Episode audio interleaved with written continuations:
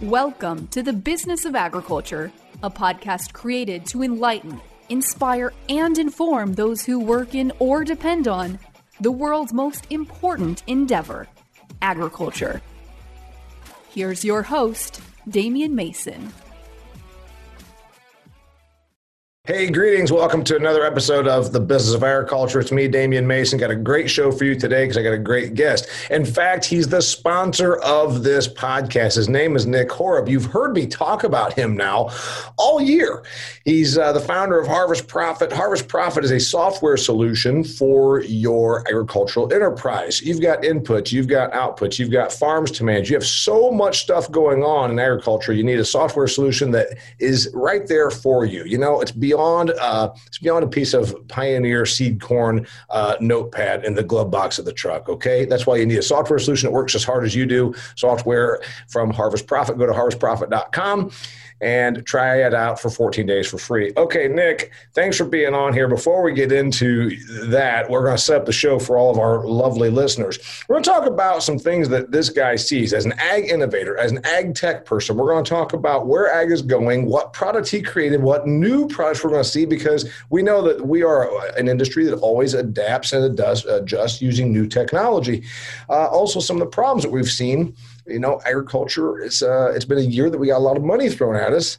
What's going to happen next year, and what can we do on our side from a farming operation standpoint uh, to get through the bumps? Those are the things we're going to be discussing and more with a brilliant agricultural entrepreneur, Nick Horob. Thank you for being here, Nick. Thank you. Looking forward to it.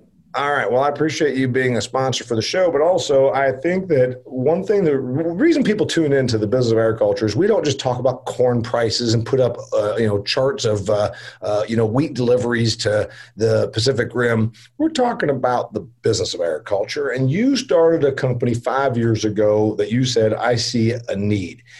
The need you saw then and what you see now. Let's start with that.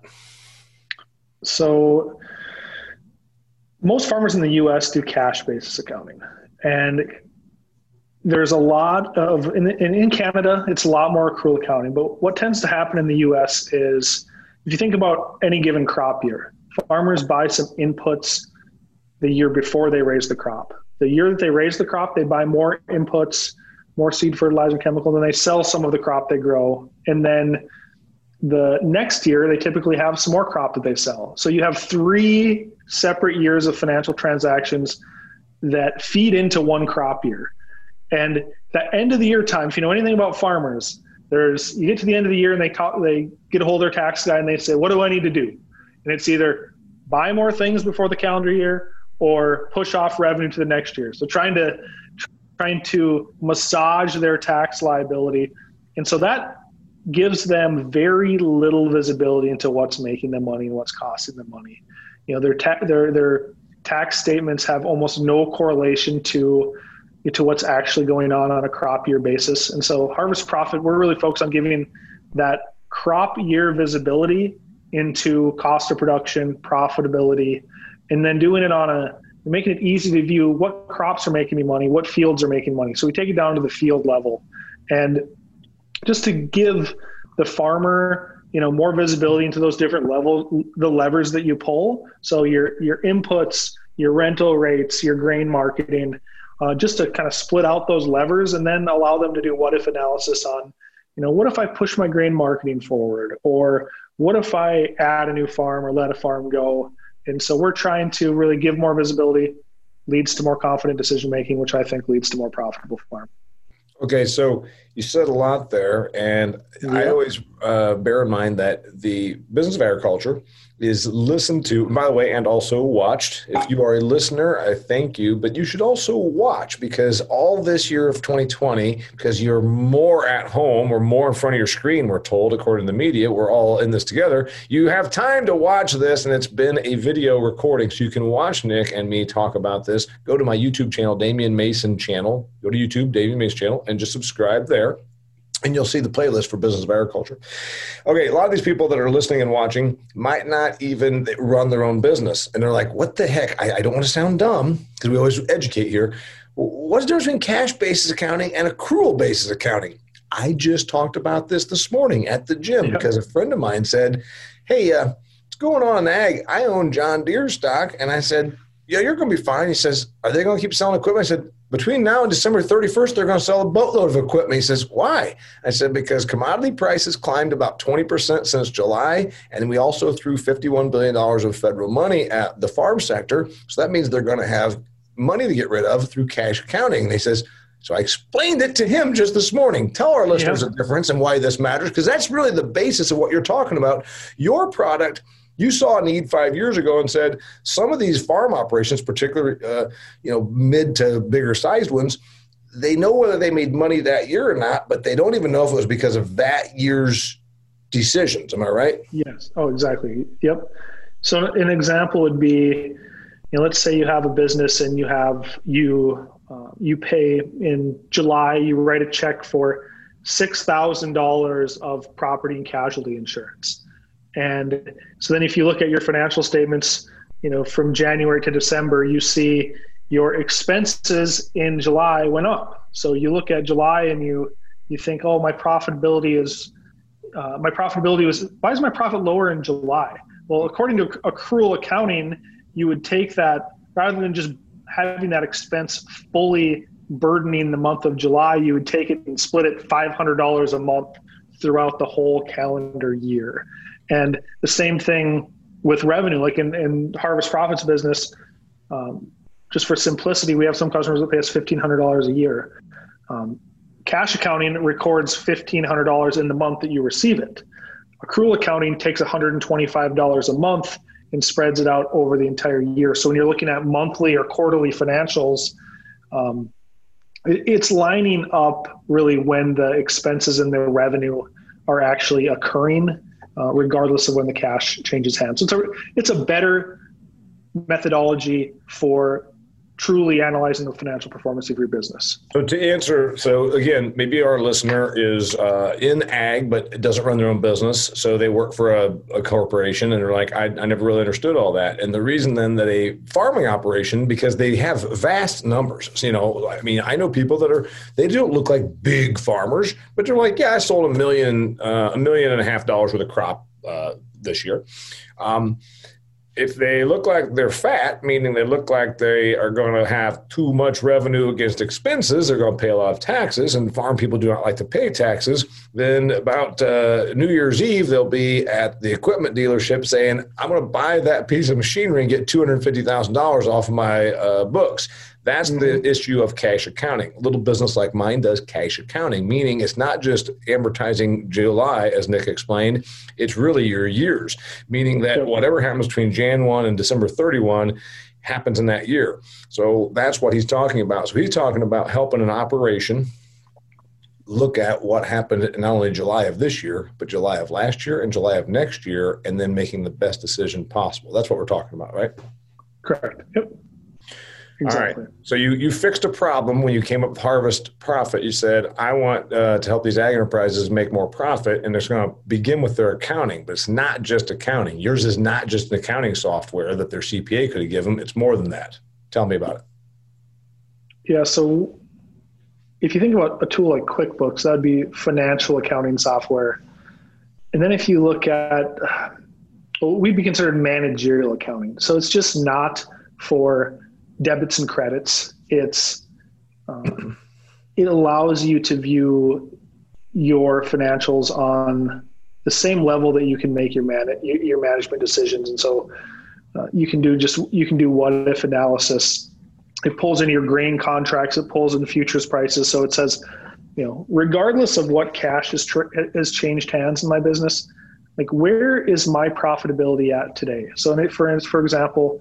A lot of our customers have set up their twenty twenty-one crop budget. And so they're looking at, all right, if I harvested my twenty twenty-one crop today, what is my best estimate as of things sit right now at where my profitability is? So, um, you know, they can look at the rally we've had in commodity prices and say, all right, objectively, you know, if I have a, out of my fourteen fields on my farm, maybe there's three of them I can switch the crop on.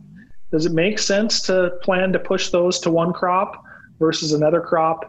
And that forward-looking visibility is something that just doesn't exist in accounting software. You know, traditional accounting is all backwards looking, mm-hmm. but you know, if you're driving a car, just looking in the rearview mirror, you know, bad things are going to happen. And so, you know, a similar but a lot less dangerous analogy can be made to the business. You need to you need to be looking out the rearview mirror just as often, or you know, more often than looking in the rearview mirror, because you can actually change the future. So.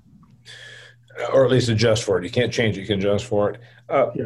Okay, so in agriculture, your your company serves agriculture, particularly production agriculture. Changes you see in a foot, or changes you've seen just in the last five years since you started your company. What what thing would I not maybe see, or maybe you and I see, that maybe somebody in our audience might be like, ah, oh, ah, oh, what would you say?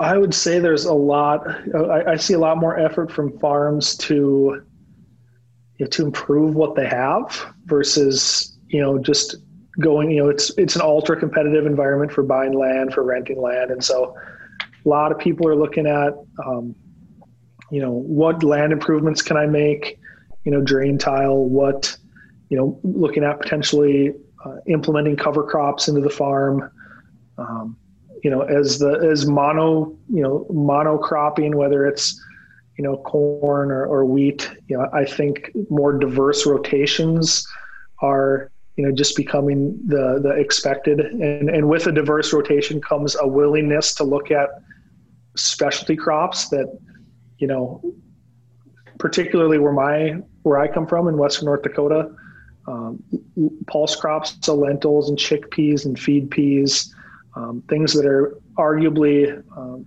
you know, that have less commercial fertilizer, that are good for the rotation. So I, I think there's a lot of focus on, you know, how can we improve the farm that isn't just, you know, going out and acquiring more land or renting more land or, or maximizing production. I definitely see um, a lot of effort and a growing trend in, uh, in focusing on in improving what the farmers have.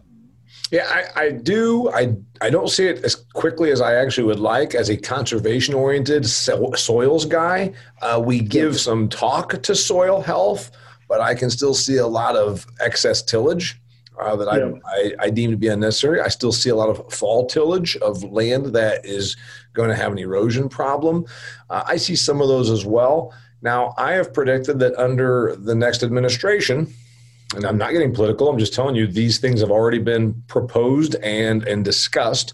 There's going to be more either regulation, is it going to be carrot or is it going to be stick on some of the conservation things we're going to be made to do in agriculture? Do you have any thoughts on that? One of the bigger trends in uh, in agriculture and investment and, and ag tech is the whole carbon. Like how can we how can we help farmers monetize their conservation efforts through carbon? But if you actually, so there's just tons of money that's flowed into it, lots of press releases. But if you look at like how many farms have actually received a check, it's tiny. I would say you could probably, like the farms that have actually received a, a five figure check, you can probably count on two hands. And there's, you know, there's five hundred thousand farmers in North America. And, uh, and so there's going to be more of that, more talk on the carbon, um, and there's going to be political tailwinds to that discussion. And, you know, but, but at the end of the day, it's a really messy game.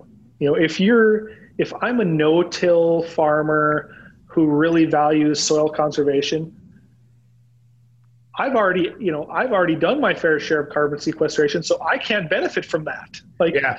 how, well, how unjust is, uh, how unjust is that? But so it's just a, a lot of talk, but trying to, trying to really tie the economics of it to the benefit. And I have some thoughts that we can talk about on, on, on stuff we're working on there, but that's really, um, I yeah. want to hear what thoughts you have. And I also want to, uh, I, for sure, I want to hear about that then moving forward. By the way, you said five hundred thousand farmers in America. Technically, there's three point two million farmers on two million farms.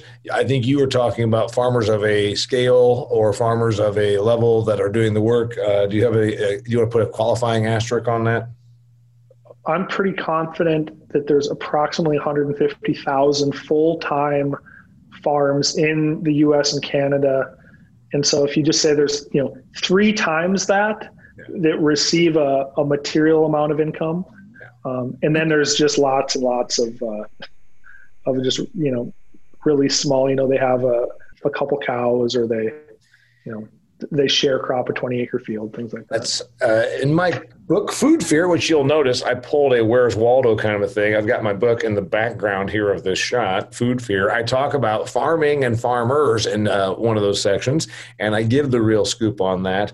And one hundred five thousand four hundred fifty-three farms in the United States of America produce seventy-five percent of all the crop revenue. So what Nick is talking about is if you were out here trying to sell a product in the business of agriculture, there's probably going to be far less than the two million farms that you would actually target as your customer, because unless you're a T S C and you're selling bird seed, there's a bunch of them that just aren't going to be able to be much value to you as a big dollar customer.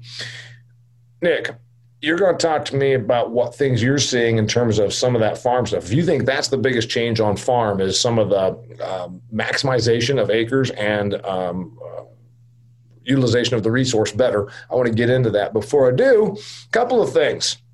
I want to remind you that I'm talking to Nick Horob. You can follow him on LinkedIn. He writes good articles. You can go to harvest profit dot com. That's a company he founded. He's got good articles there that you can read. They're short. They're also smart. They're about the business of ag, observations he has on maximizing your business.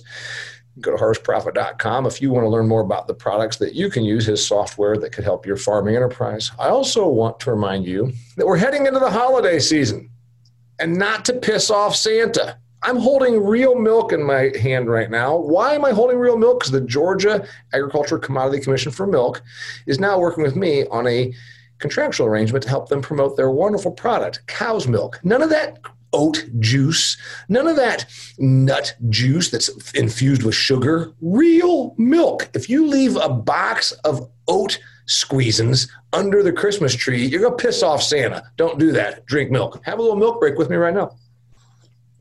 All right. There's some, some, real, some real cream in my coffee. So I appreciate that. And so do the dairy farmers of America. Drink milk, the real stuff, and don't piss off Santa. Okay. Talk to me about the stuff you're working on at the farm level because of these changes you see.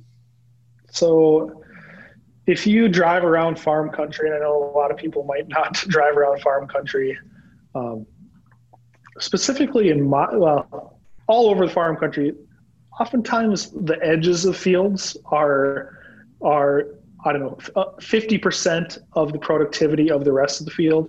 And so, you know, currently in Harvest Profit, we look at things on a field level. So we get down to what's the profitability per field.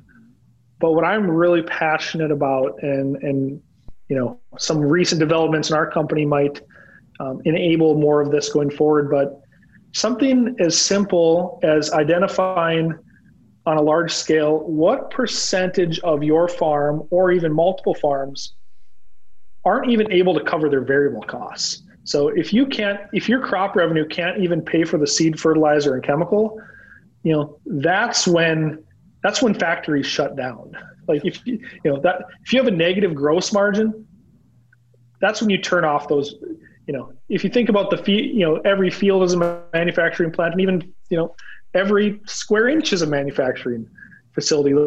If you can identify the areas of the field that aren't even covering their variable costs over the long term, so doing subfield spatial level profit analysis, to me, that is that is where you just naturally tie in conservation and uh, and the economics. So I am definitely excited about that. So one thing that you're basically saying is, because we talked about this in a, in a previous episode of the Business of Agriculture, about if you were, a, and the guy used the episode, uh, the example of dairy, since obviously I'm, I'm a dairy background guy and yeah. I work with dairy people, and we were ahead of the curve, especially in dairy. They had a thing called the Dairy Herd Improvement Association. What the Dairy Herd Improvement Association used to do was come to your dairy farm before all the computerization, before they had chips on cows and, you know, bracelets on their, uh, you know, uh, Uh, cannon bones and whatnot. You just said, cow number one thirty-seven dash five is not producing. She's not getting bread. She's not producing. She's inefficient, whatever. Let's make her into burger. The truth is, what you're saying is there are edges of fields that should be made into burger. because they're not even producing enough to cover the variable cost. And a rule that they taught me in agricultural economics is you produce as long as you're covering your variable cost. But when yes. you now are not only covering, not covering your variable cost, that means you're cutting into also your, it's, it's a fixed cost. Am I right? Yep, exactly. You know, oftentimes you'll hear businesses in other industries that, you know, one that gets talked about, well, any commodity business, and, and one that kind of hits home for the people that listen to this, or for me, is, you know, like the ethanol industry. The ethanol industry has times of high profitability, times of low profitability, but how often have we ever seen ethanol plants, eth- the ethanol industry turn off plants? It's happened very little, you know, up until, you know, in recent times we actually saw it happen, and it's because, you know, you might be burning cash, but if you have a, if you make more money running the plant than you would by shutting the plant off, it's because you have a positive gross margin. So that, I think the same thing can be, can be applied to farms. And um, just thinking bigger picture about it, farmers are inundated with agronomic data, but tying that agronomic data to financial data to give not just yield insights, but to give economic insights is really what's, you know, kind of driving me and our business going forward on marrying those two together.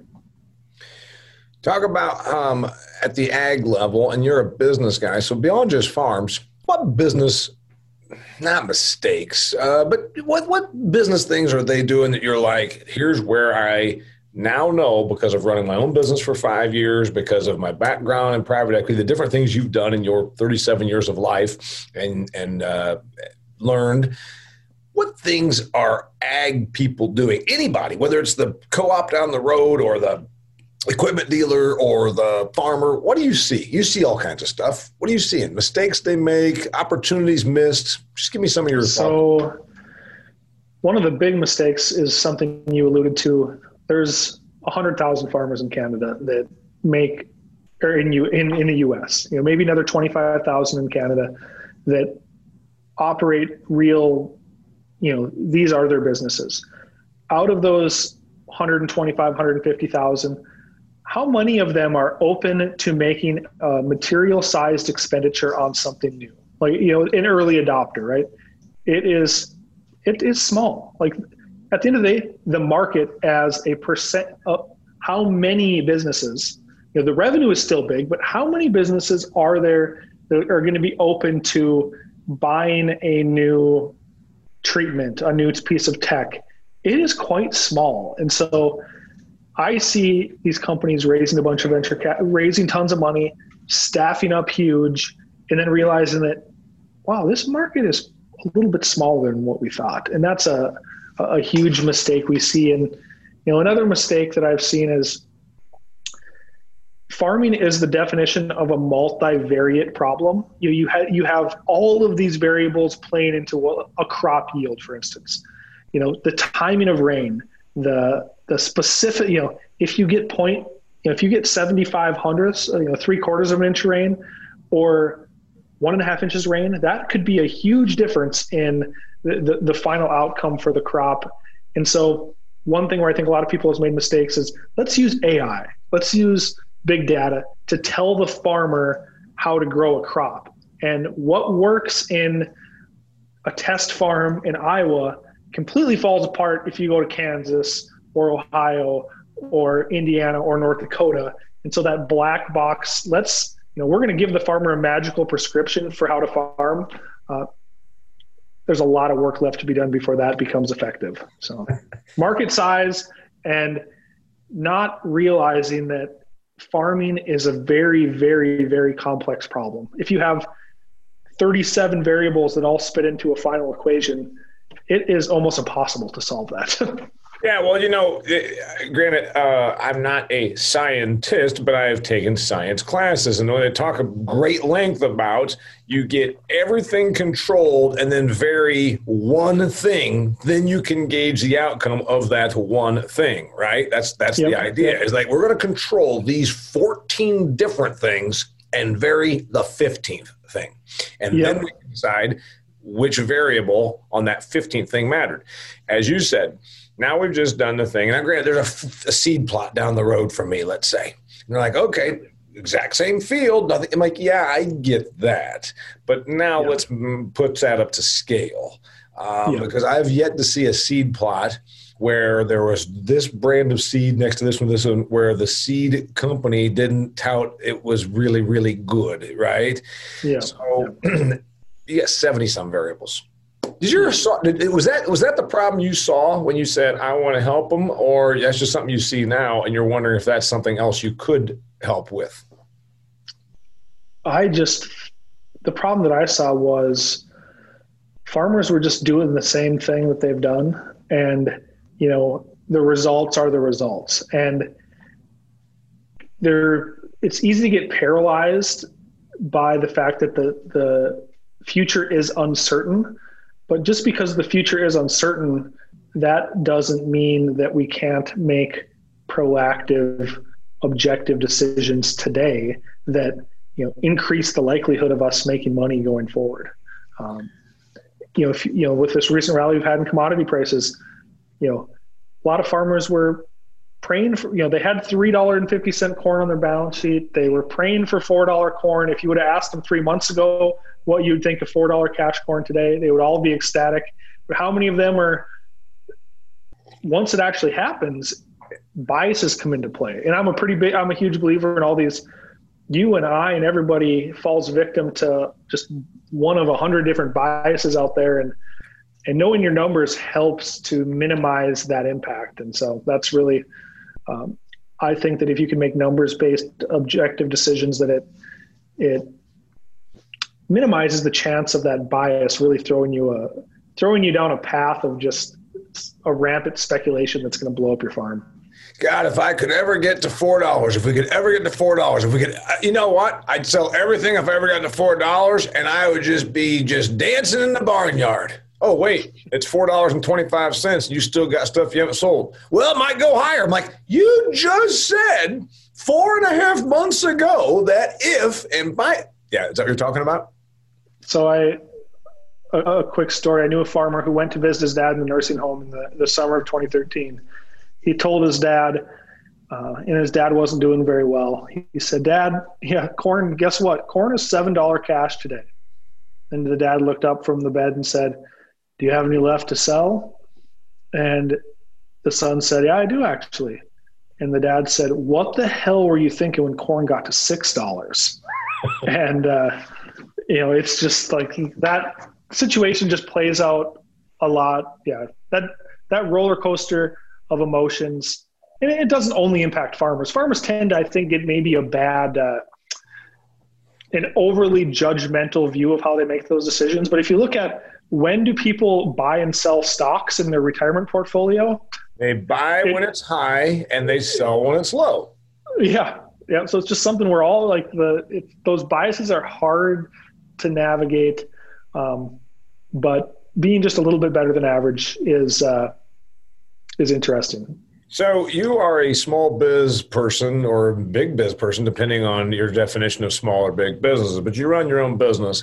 Um, You've made mistakes, and also you, like me, have had business. It, you've had highs, you've had lows, you you have some variability. You know, June might look different than December, might look different than March, whatever. What have you learned?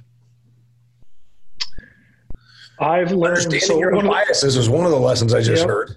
Yeah, one of the bigger lessons that I've learned is it's easy. Like I love spreadsheets, and it's really easy to craft a business in a spreadsheet. You know, well, that doesn't look great. So, well, we'll just add another few hundred customers.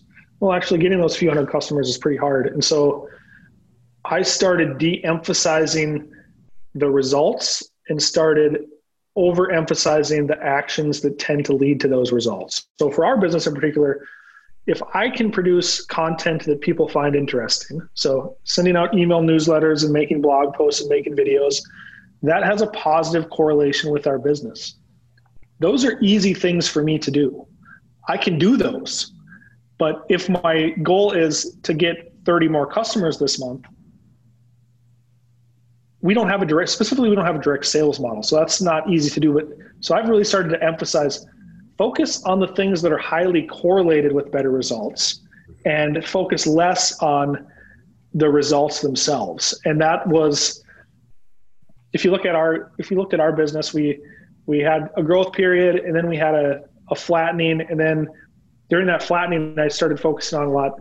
Like, I just got to produce more content. Let's make our free trial easier. Let's make the software better. And by removing the emphasis on the results, that led to a big increase in our business.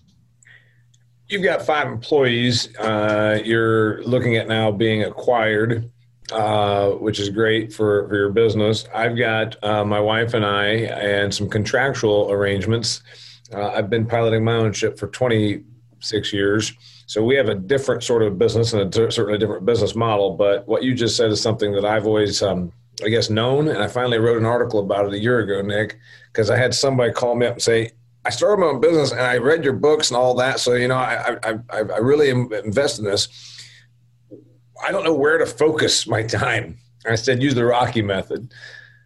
Rocky meaning, here's the first priority. Revenue is always been, if you don't have revenue, you have no business. Number two, yeah, out, yeah. outreach. Number two, I said, revenue and outreach are the two thing. What's outreach mean?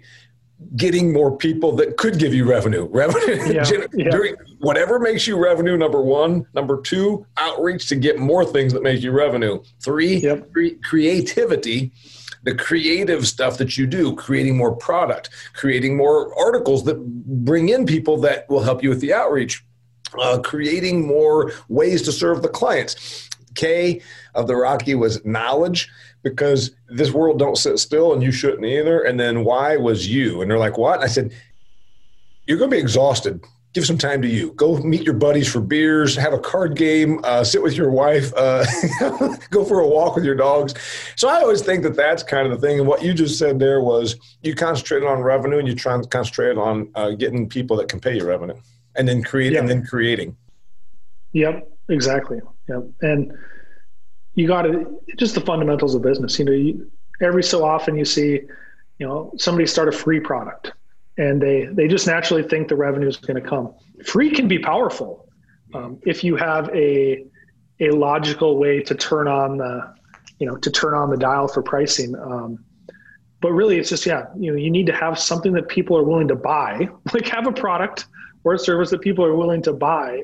And then, you know, get more people into that funnel. So more prospects into that funnel. And I met with somebody, this is a few years ago now, and they really liked the blogging that we were doing. And I said, well, you should start a blog today. What's preventing you? And they were saying, well, we're, we're putting a plan in place. And I said, well, if you can't sit down for half an hour and write something that's a few hundred words long, that's interesting to your target market, then you probably shouldn't be in this industry. Like, that's been in today's era, what you're doing, uh, content, getting in front of people, being somebody who's interesting.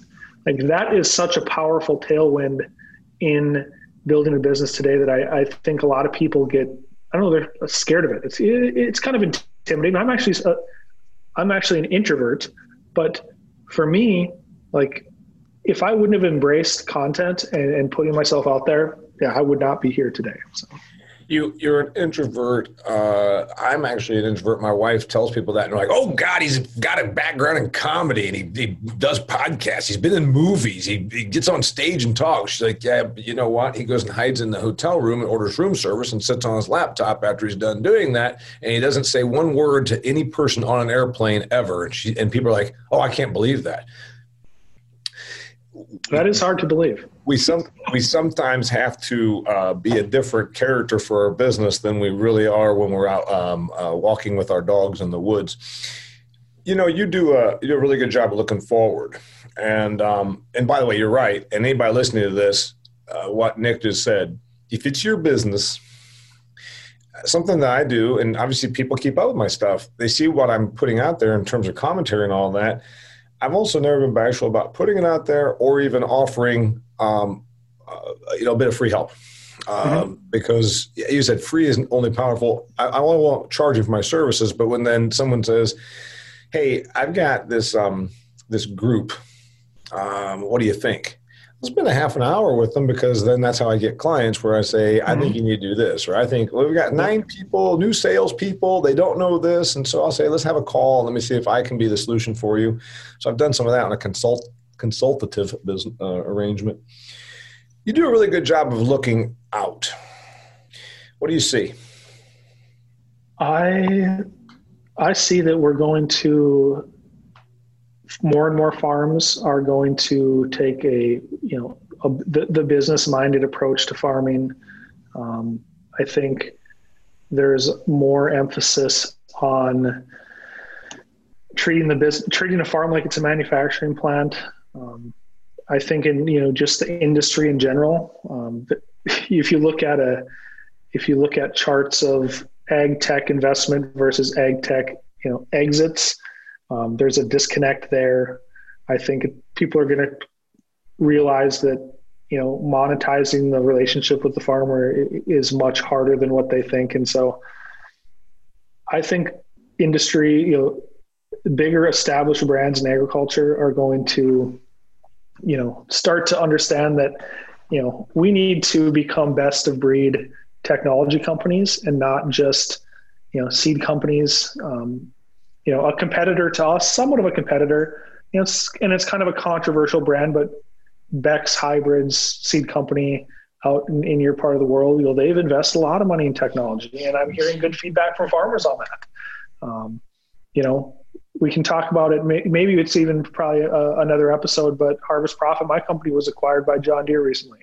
And so they're realizing that we need to be an end-to-end technology solution. And so I think um, taking the, you know, taking what's happening in the field and turning it into a conduit for business intelligence, and allowing farms to have more visibility into the uh, the number side of the farm is is really what's going to turn it from a a reactive industry into one that's more proactive, and that might be, you know, eliminating the unproductive areas of the field, seeking out crops that, you know, have alternative markets, you know, carbon. But uh, big picture, there's a lot of there's been a lot of funny money thrown into ag that's going to get flushed out here real quick.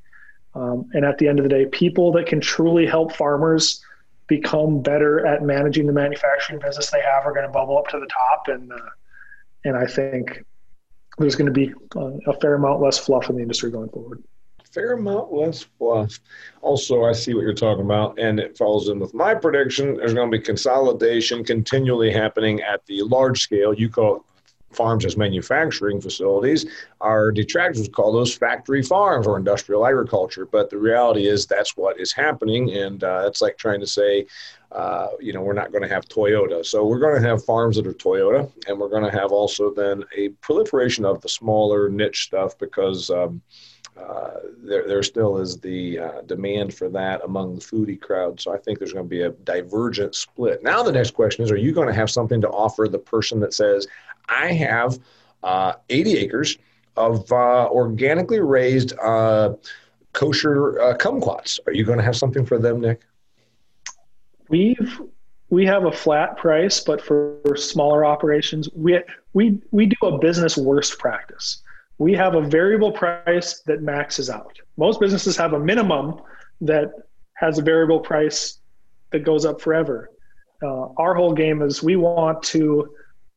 We want to let anybody in the door to help better tracking their numbers. And going back to what you said about, you know, factory farms, um, I know of two specific examples that are areas that I drive by quite often.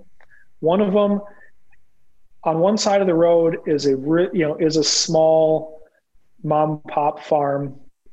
The other side of the road is one of the biggest farms in the country. This fall, the biggest farm in the country had their light sandy ground all planted to a cover crop. The other one was deep tilled, ready for wind. You know, it's going to erode in the wind. It's going to erode in the rain. And I've, I, that, you know, two miles down the road, it's another prime example of that.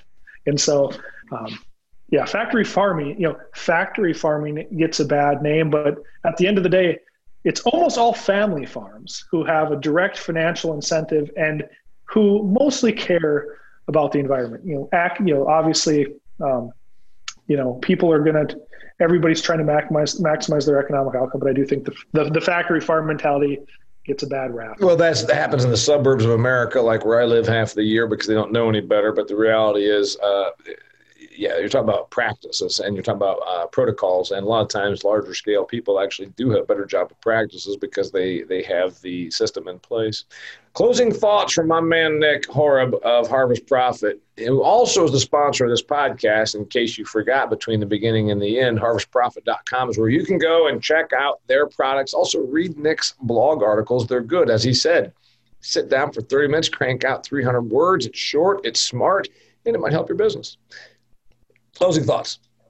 Yeah. You know, at the end of the day, I'm, I'm super passionate about whether it's helping farmers. I, I do like sharing how we've built our business on just putting, you know, putting valuable content out there.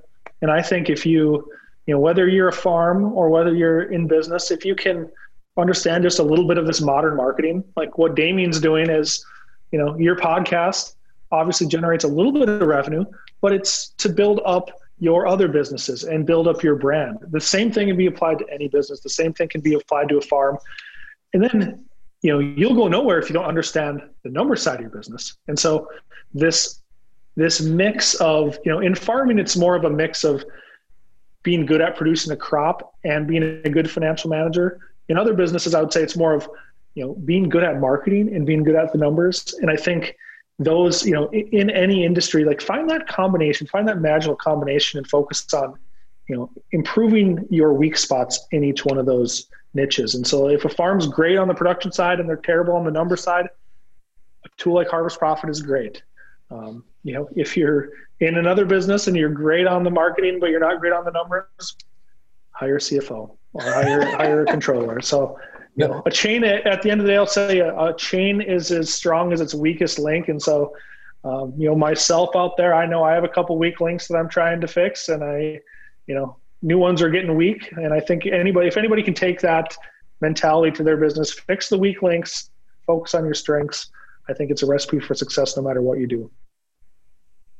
His name's Nick Horob. You can follow him. He's on uh, Twitter, Nick Horob. He's on LinkedIn. And also you can keep, keep, uh, keep an eye on his company, Harvest Profit. We hope you got ideas that you can utilize and thoughts. Uh, by the way, that article I wrote about the Rocky method for time management for your business, I think it's a valuable one. So while you're checking out Nick's stuff over at harvest profit dot com and figuring out if it's a software solution you can use, you can also go to damian mason dot com where you can find all my podcasts. You can also find the articles that I write, like the one about managing your time using the Rocky method, which Nick and I both agree, concentrate on revenue and outreach first, because if you don't have customers or revenue, you ain't got no business. Yeah. Agreed. Thanks, Damian. Thanks for being here, Nick. Till next time, a toast with milk. And uh, thank you. Till next time, it's the Business of Agriculture. If you've enjoyed this episode of the Business of Agriculture, please share it with your network. Be sure to connect with Damian on LinkedIn, like his Facebook fan page, and follow him on Instagram and Twitter. For speaking inquiries or to purchase Damian's books, Food Fear, or Do Business Better, go to damian mason dot com.